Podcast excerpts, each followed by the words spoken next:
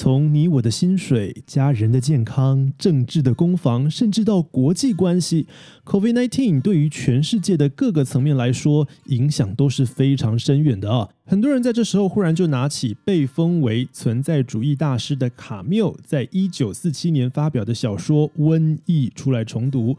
每个人读起来的感觉当然都不太一样了，但今天让我们换一种方式，就是把卡缪在他的反抗时期的作品，还包括了一九四九年的剧本《正义者》，还有一九五一年的论述集《反抗者》这三本书连在一起读。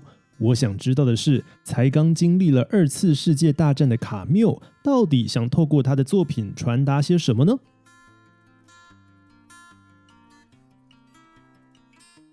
欢迎收听《大快朵颐》，我是卡鲁。今天为你带来的单元是编辑真心话，让我们透过编辑的眼界，解读藏匿在书中的思想密码。今天加入对谈的是我们家的编辑银志，请银志跟大家打声招呼。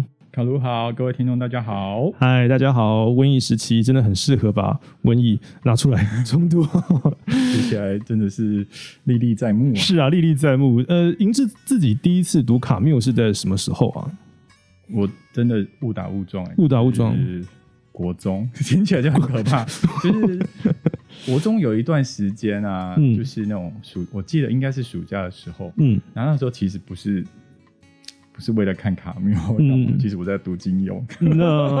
然后那个我们家附近有一个呃图书馆的分馆，嗯，然后暑假的时候我就会大概中午吃晚饭就会骑脚踏车去分馆，然后借书回来看，然后大部分都是看各种的武侠小说啊，什么小说，或是倪匡、金庸，大概就国中生这样才正常吧？对对对对对。然后那时候我印象中看很快，嗯。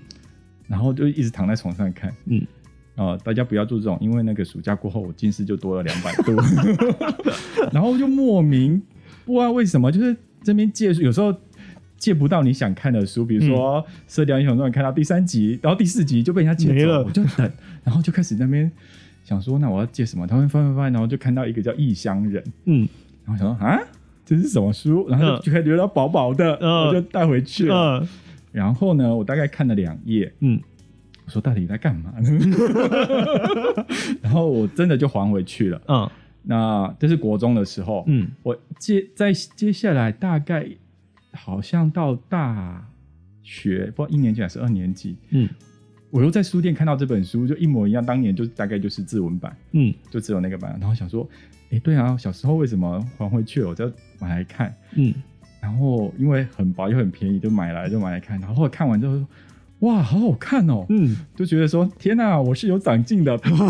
国中生脱离了，国中生看不下去，长大之后看懂了。对对对，而且自以为懂了。这本书最有趣的地方就是，你每次看都会自以为懂了。嗯嗯。但你每次看就会发现，哦，原来我上一次不懂。是。然后这我觉得是这本书最了不起的地方。嗯。然后也是经典作品，你可以一直在一再重读。是。所以包括说。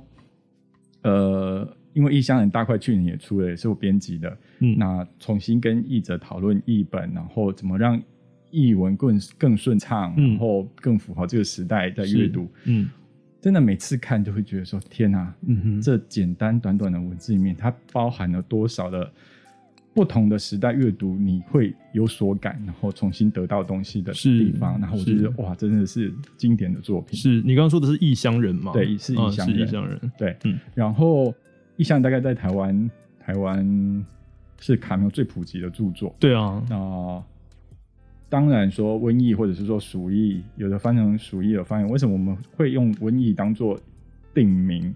虽然他书书里面谈的是。他描写是一个鼠疫侵袭的状况，嗯，但就是怕说他谈的东西其实是某种人面对高传染疾病下的共同的状况，嗯，那我觉得那是适用于在所有的流流行疫病，所以用瘟疫可能大家会觉得说，对，这是跟跟我们切身相关，而不会觉得说啊，鼠疫啊，鼠疫不就是几百年前中世纪的事，跟我们不相关吗？所以讨论了之后是用瘟疫来来。谈这种我们面临的这种使我们的生活受到围困的状况，是是是。那这本书是我自己就是呃很想读，嗯。那以前也是有一些版本啊，但我自己总觉得有些不足，嗯，所以有这个机会，就是主要是从之前做了反抗者，后来做了反抗者，出版了《卡缪反抗者》之后，才知道说，哦，原来卡缪把他的作品其实是分阶段在创作的，那同一个阶段里面还有《瘟疫》这本书，嗯嗯，然后就觉得说应该好好整理、同整整个阶段他的创作、他的思想，是，所以重新跟我们很棒、很棒、很棒的译者。严慧老师重新把这本书再做一次符合时代的翻译。嗯哼，对，是我自己读的时候，我因为我当时也是觉得，可能我大学毕业了吧，所以异乡人觉得我不敢说我读懂了，但是我读完了。我大学的时候我把异乡人读完，而且也是很快，因为它就短短的嘛，所以我就觉得，嗯，既然我看完异乡人了，好像可以挑战一下瘟疫。结果看的好超卡的，因为他的好多细节都写的很细很细，然后那个心理的压，我一一直读那个心理的压力，也觉得非常非常的沉重。所以本来是抱持着哦，原来卡缪是我可以吃得下去的，没想到瘟疫竟然让我卡了非常的久。我也想请教银志哦，就是卡缪他自己从写作《异乡人》，然后到瘟疫这中间，他到底经历了什么东西呢？我这其实非常有趣，就是。瘟疫当年一九四七年出版之后，它在法国立刻变成畅销书。嗯，那那表示说，它里面所谈的东西跟当时候的法国人是有所共感的。嗯嗯。那其实瘟疫一直到现在，全球那时候统看，因为我们之前做那个寻找异乡人，他有讲过，寻找异乡人大概是卡缪卖最好的。嗯嗯。那也是全法国咖喱玛公司卖第二好的。嗯，只及以数万本的差距仅次于《小王子》哦哦哦，算很好的。对，但是呃，瘟疫大概印象中好像卖了七百多万本，非常可怕的数字。这个为什么会跟当时候的人的心理产生共感？一个就是那种那种瘟疫产生的呃，因为疫情然后隔离。然后像我们这种三级警戒啦，或日本称为自述啦，或者美国称为 lockdown 这种的，这种被围困的感觉，嗯哼，你没有办法自由行动，你什么东西都被困住，然后都要做什么事，可能有些都要报备，像我们现在必须实名制或什么的，那那种感觉让法国人可能想到他们当年被。另一个集权就是纳粹德国侵略的时候的那种感受，嗯哼，所以当然卡缪写的是瘟疫，所以但是他意有所指，嗯，那那个意有所指不是大家附会的，而是他一开始在书前面他就用了迪佛大一年记事里面一句话，就是说，简单讲就是你要谈某一件事情，嗯，但是你用另外一件。但是你去谈另外一件事情，跟他很相像，来互相比较，那是行得通的。嗯，他就告诉你说，虽然我谈的是瘟疫，但我谈的里面也谈，同时谈另外一件事情，就是讲人被围困之下的那种心理变化。是，那我觉得那个最读这本，重新再看这本书，做这本书的稿子编辑，第一个让我深深的感受到的，就对他讲的就是我们，就是他里面提到说。人面临瘟疫，第一件事就是否认它。嗯，所有事情说没有，没有，没有，没有，没有，没有。就像我们不管是就是说啊，这件事情不会传染啊。当初有某个国家人说这个不会大规模人传人，没有，没有。WHO 说没有，没有，没有，只能有，只会有限度的，就是否认它。嗯，第二个就是它里面提到的，当所有的人遇到这件事，他们生活呃被这样子。围困起来了，他们第一个事情就是出来抱怨政府。嗯哼，他不会去抱怨瘟疫本身，或是自己的，呃，是不是清洁哪里没做好什么？他第一件事就是抱怨政府，说哇，真是历历在目啊！所有的，嗯哼，看到过去这一个多月来台湾发生的事情，就是抱怨，不断的抱怨别人。那抱怨别人没做好，所以害我现在被围困，各种的事情。那有时候我跟国外的朋友聊天，我说啊，台湾刁民很多啊，都在抱怨。他说没有啊，我们德国也是这样，我们美国也是这样，我们日本也是这样，就觉得说哦，这是共通性，是。所有的人性，就是遇到这种事情，他第一个是抱怨，呃，可能比你地位更高的人会抱怨别人，让我们过得这么不好，然后反映呃要受到这种的困苦这样子，然后一开始读到这个这最前面的时候就出现了，我就说哇天哪，这完全在七十年前就写了我们现在的景况。是是是，啊我就觉得说，而且我觉得这这本书新的稿子的翻译翻译的非常的顺，然后也符合我们当下的那种语境，然后让我们可以感受到经典作品的那种无远佛界的那种。时代共同性这样子，嗯，也可以看出他七十年前就对于人的这个共通性有这样子的一个洞见哦。对，那我也很好奇，就是为什么我们这一次大块是把他的这个反抗时期三个作品《瘟疫》《正义者》跟《反抗者》这三本书放在一起，他们的相互的关系是什么呢？卡缪他自己在他的杂记，他写了很多杂记，然后他过世之后，那些杂记就被。整理出来出版，就在他写到一九四七年，就是他瘟疫还在写的时候，嗯，的笔记里面就有讲他的创作要分几个阶段，哦，几个系列啦，他讲系列，然后第一个系列是呃荒谬系列，那荒谬系列就是他之前已经出版过的《异乡人》，然后他的戏剧《卡利古拉》，还有一本《误会》，然后以及他的。论文或叫散文，叫《学习辐射神话》，哦，不是现在韩剧那个《学习辐射神话》，是 你要知道它多有名，所以影响力很大。韩剧就拿来当做剧名了，这样子。嗯，那第二个第二个系列就是反抗者、正义者跟瘟疫，他自己这样子讲的。嗯哼，那那我觉得说，在过往台湾出版卡缪，通常。就是只看他小说，嗯，他的小说几乎就是一出一一再被出，嗯，甚至连比较冷门的一些一些短篇的小说集都出了，嗯，但是你要怎么看他的思想，他自己都已经说他是以整个系列系列来构筑，嗯，所以呃，我们当然一个作品是一个宇宙，但它是一个。跨宇呃组成不同的宇宙，就是就是好，你可以只看一集钢铁人，但是你要看三集钢铁人，但是你要看复仇者联盟，你就会把它当做是一个复仇者联盟这样一个阶段，它是不同的作品组成一个庞大的宇宙的。嗯那这个宇宙里面，它就是有反抗者、正义者跟瘟疫。是，那我觉得很值得用这种方式跟读者来介绍。是，那小说呢，好处是它可以描述。人的内心，嗯哼，那他内心的活动是什么？那论述的好处是，他可以辨别事理，可以爬出历史上所有的事情。这个你要用小说去做这件事情太累了，然后大家会会耐心会散掉。但是你用论述的方式去讲，然后他就觉得哇，庞森博也很厉害，嗯哼。然后戏剧的好处是，它让里面的角色有行动，有对话，嗯，那个。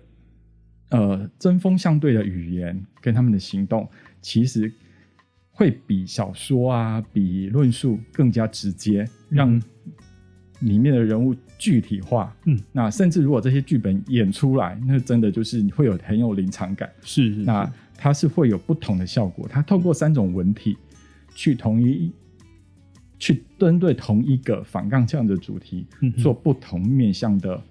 呃，研究、试探、辩驳，然后甚至他会自我补充，是就就像反抗者里面有提到呃，正义者这个这个故事，然后正义者里面谈到的关于除了说关于生命、死亡、正义这些事情，在反抗者里面也也会讲到，甚至在瘟疫里面，瘟疫里面那个。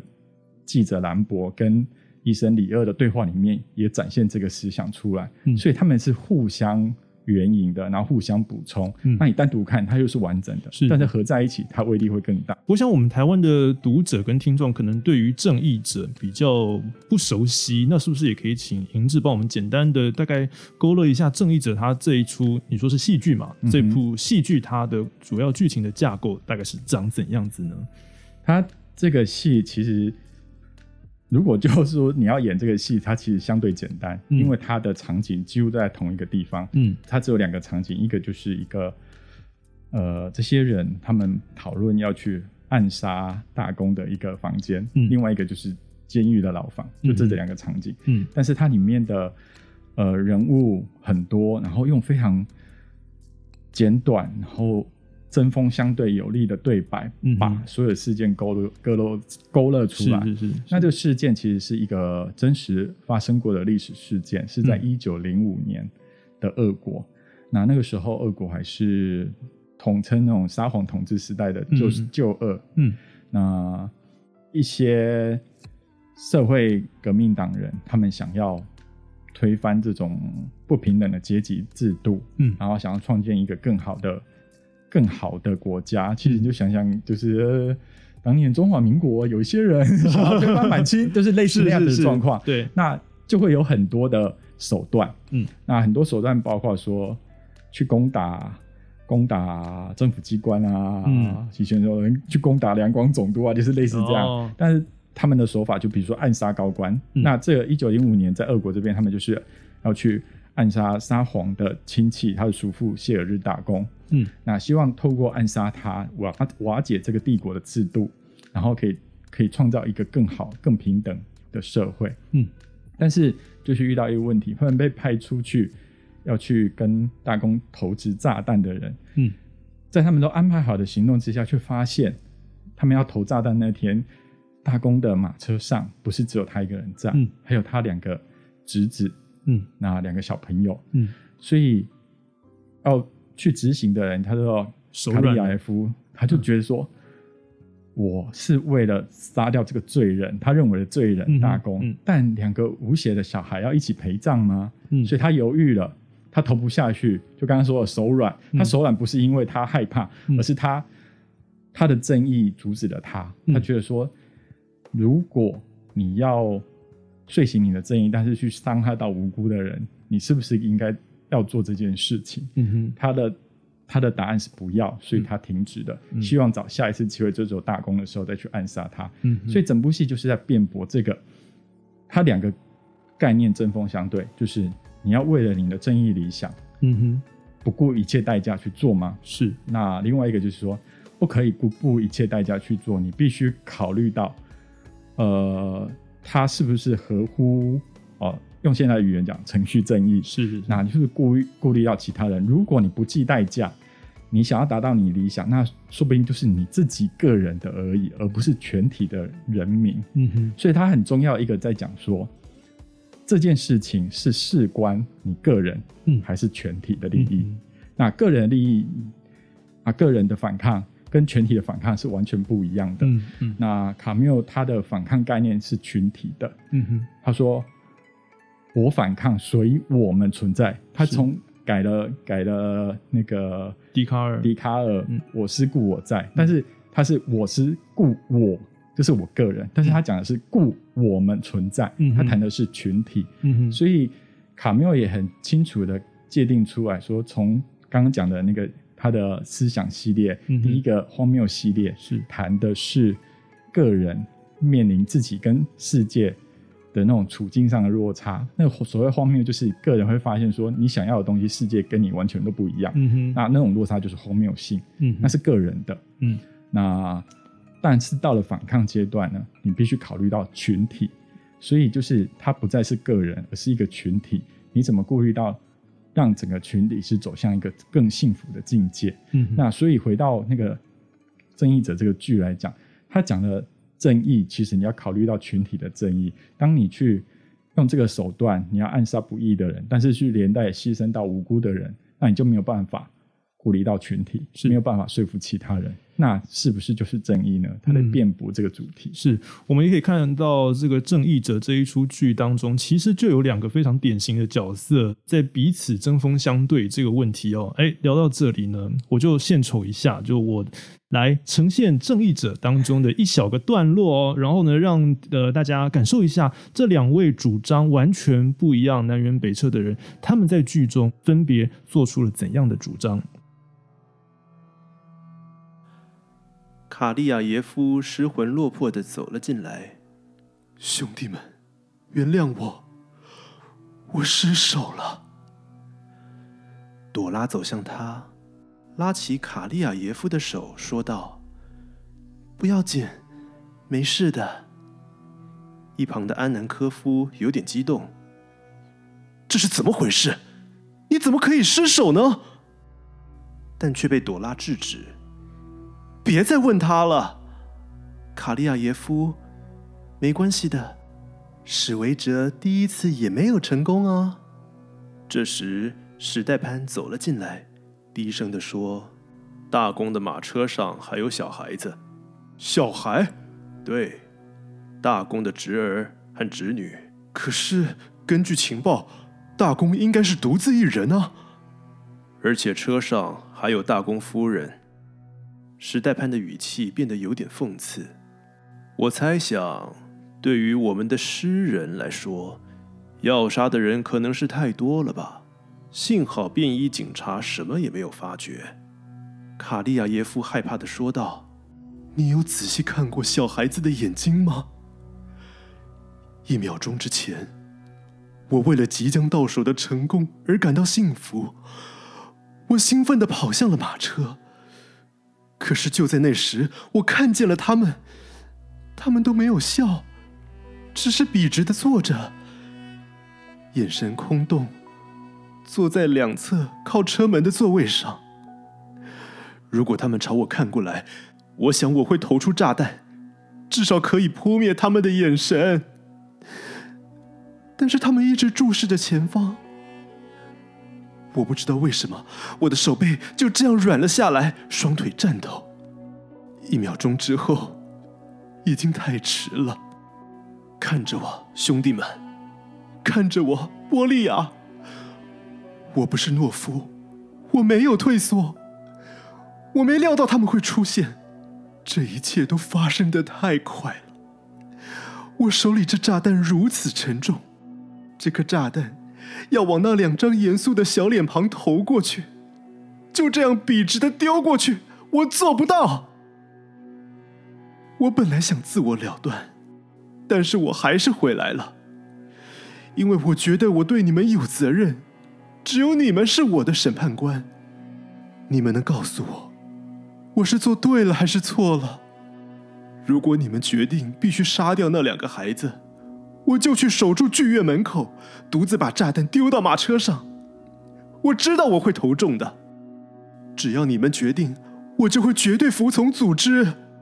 史代潘不耐烦地说：“组织之前就已经命令你杀掉大公。”卡利亚耶夫却马上回答：“你说的对，但组织没要求我杀掉小孩啊。”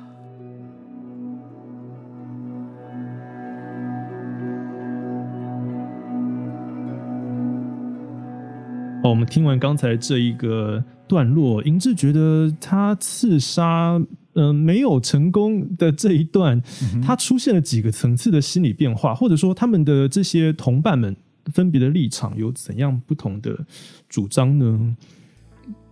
其实他这一个出现里面，都是他们都是他们的革命党人嘛，嗯，然后主要分成两个。对垒的方 的集团，哎，不能集团，两个个体，一个是卡利亚耶夫，就刚刚所提提到说他没有办法丢出炸弹的，嗯嗯嗯，另外一个就是之前被抓被关过很多次，他自自认为已经看透这一切，叫史代潘，嗯，那他史代潘其实一开始，我觉得那个心态转变一开始就是卡利亚耶夫就因为没有办法成功，所以他很落寞进来，然后史代潘。真的就是骂他懦夫啊，或是觉得说你为什么不能做啊？为什么交代的事情都没有做好啊？但这时候卡利耶夫他就为了他的自己的理想辩驳，反而就硬起来了。嗯嗯嗯。从一开始有点怯懦的，后来他的怯懦不是因为他不敢，而是因为他觉得错失了好机会。嗯。然后在面对时代时代派的指责，他就反而是硬起来，他就觉得说，照你这样子讲，不计一切去做这些事情，反而是。不符合正义的，不符合我们要做这些行为的，所以他反而跟他针锋相对起来，然后去辩驳辩驳他，然后认为说你没有办不可以用这种不计一切的方式去做。但是史代潘又跟他说，我们就说你要杀死他大功了，我们筹划这么久，冒着所有他们被他们的警察歼灭的危险，都要安排好这件事情了。然后就说组织就。叫你杀掉大公了，但卡利亚夫就说没有，没错。但是祖师没有说杀掉小孩，他就告诉你说这里面有很大很大的不同。是，那我觉得这个，呃，它的变化就在于说，大家他一先设定说啊，大家也就觉得说，让观众觉得说，或者读者觉得说啊，对，好像要成功的，那为什么功亏一篑？嗯哼，那功亏一篑是不是要责备他？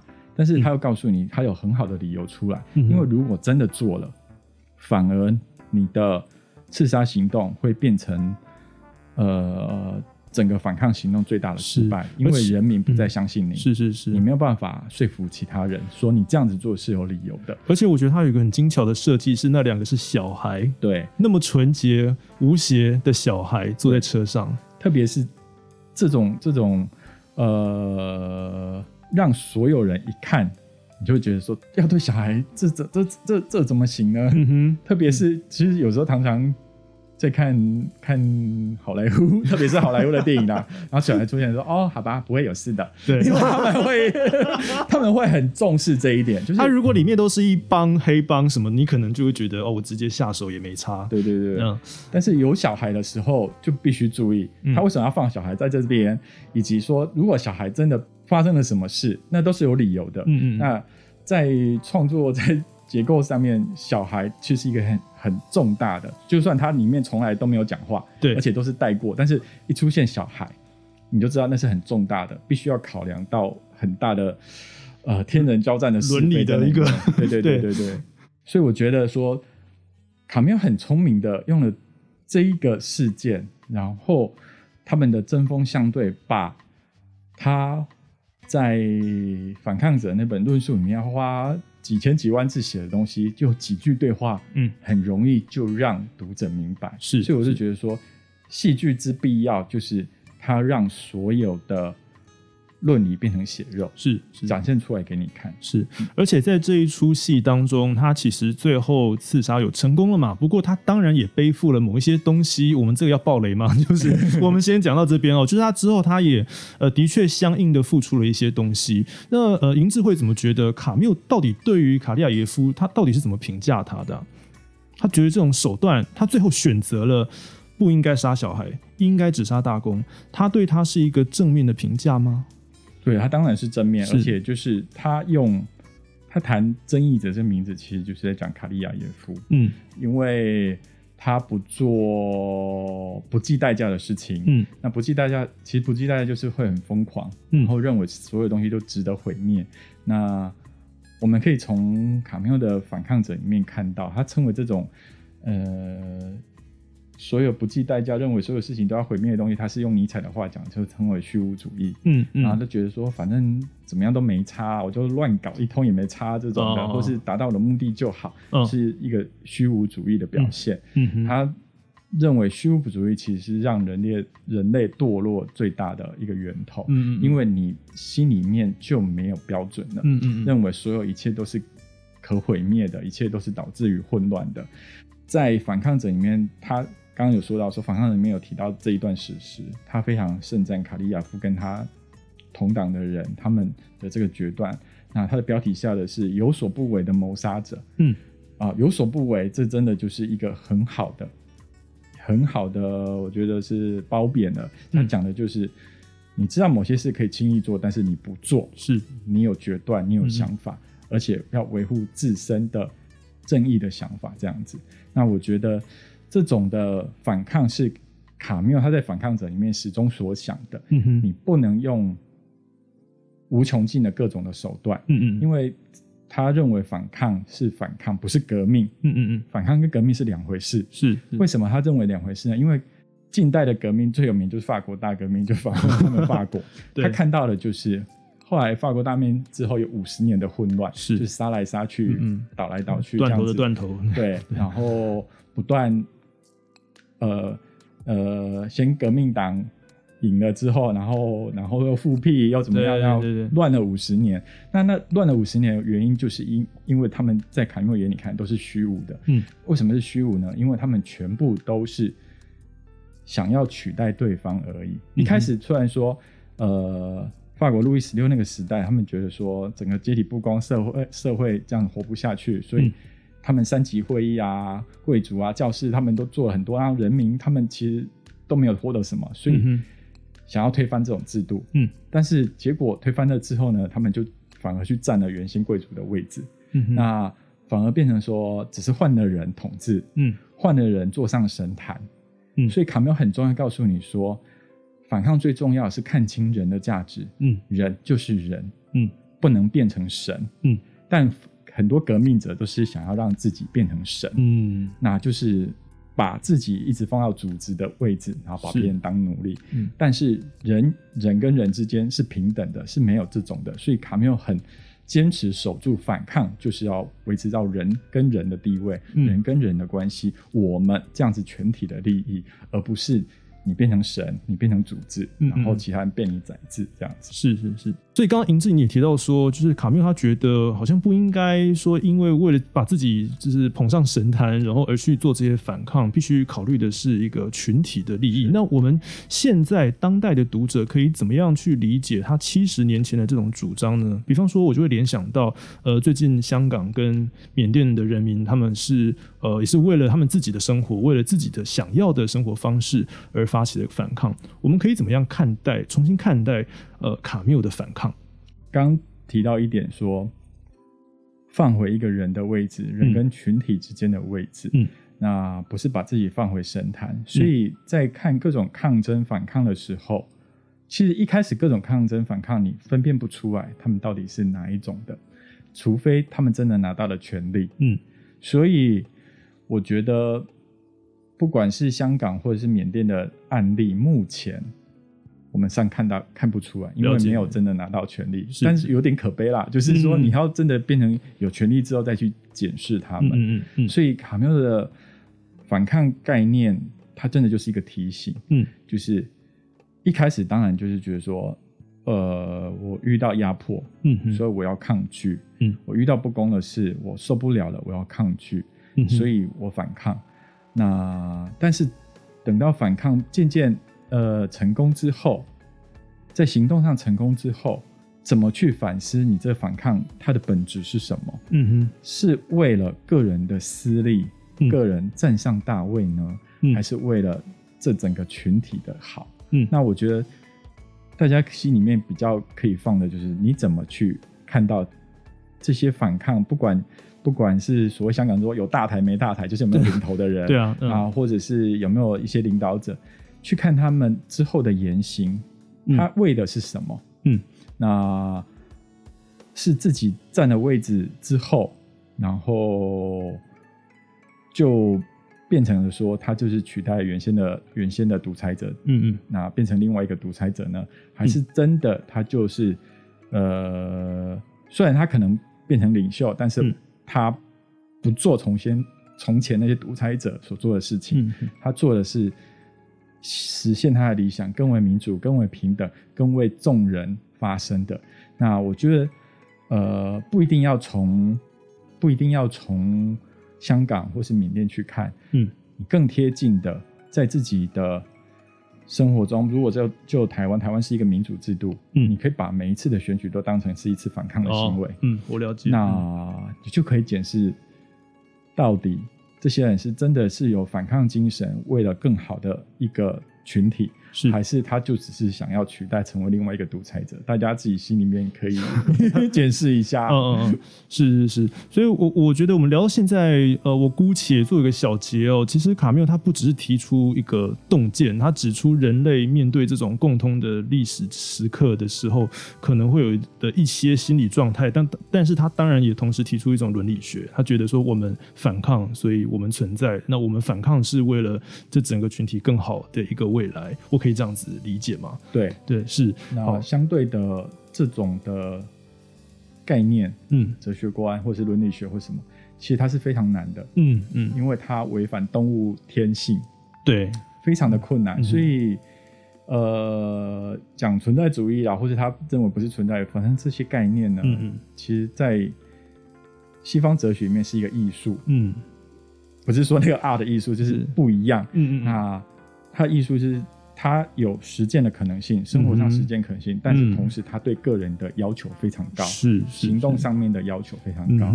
那所以相对的，它为什么也会变成变成一个吸引人的地方？所以西方在四零年代到六零年代之间就很风靡这样存在主义这样子的一个思潮，对，一直到六八六八年这些，整个都是因为这样子而来的，因为它。这种反抗的力量、反抗的精神，很容易刺激年轻人的心。但是，呃，相对的，就是你怎么持续，然后持续的检视，反而是更重要的。嗯嗯嗯，好，那么我们这一个阶段先聊到这里哦，还来不及跟大家聊到，呃，刚才英志所提到四零到六零年代这个阶段，为什么卡缪会形成这样的思潮，还有其他的年轻人为什么会这样子受到这些思潮的影响，这些我们留到下集再跟大家分享哦。谢谢英志跟我们的对谈，也感谢各位的收听，我是卡鲁。如果你喜欢这个节目，欢迎大家追踪大块文化的 Instagram，还有粉丝专业大块朵颐。我们下礼拜继续聊哦，拜拜，拜拜。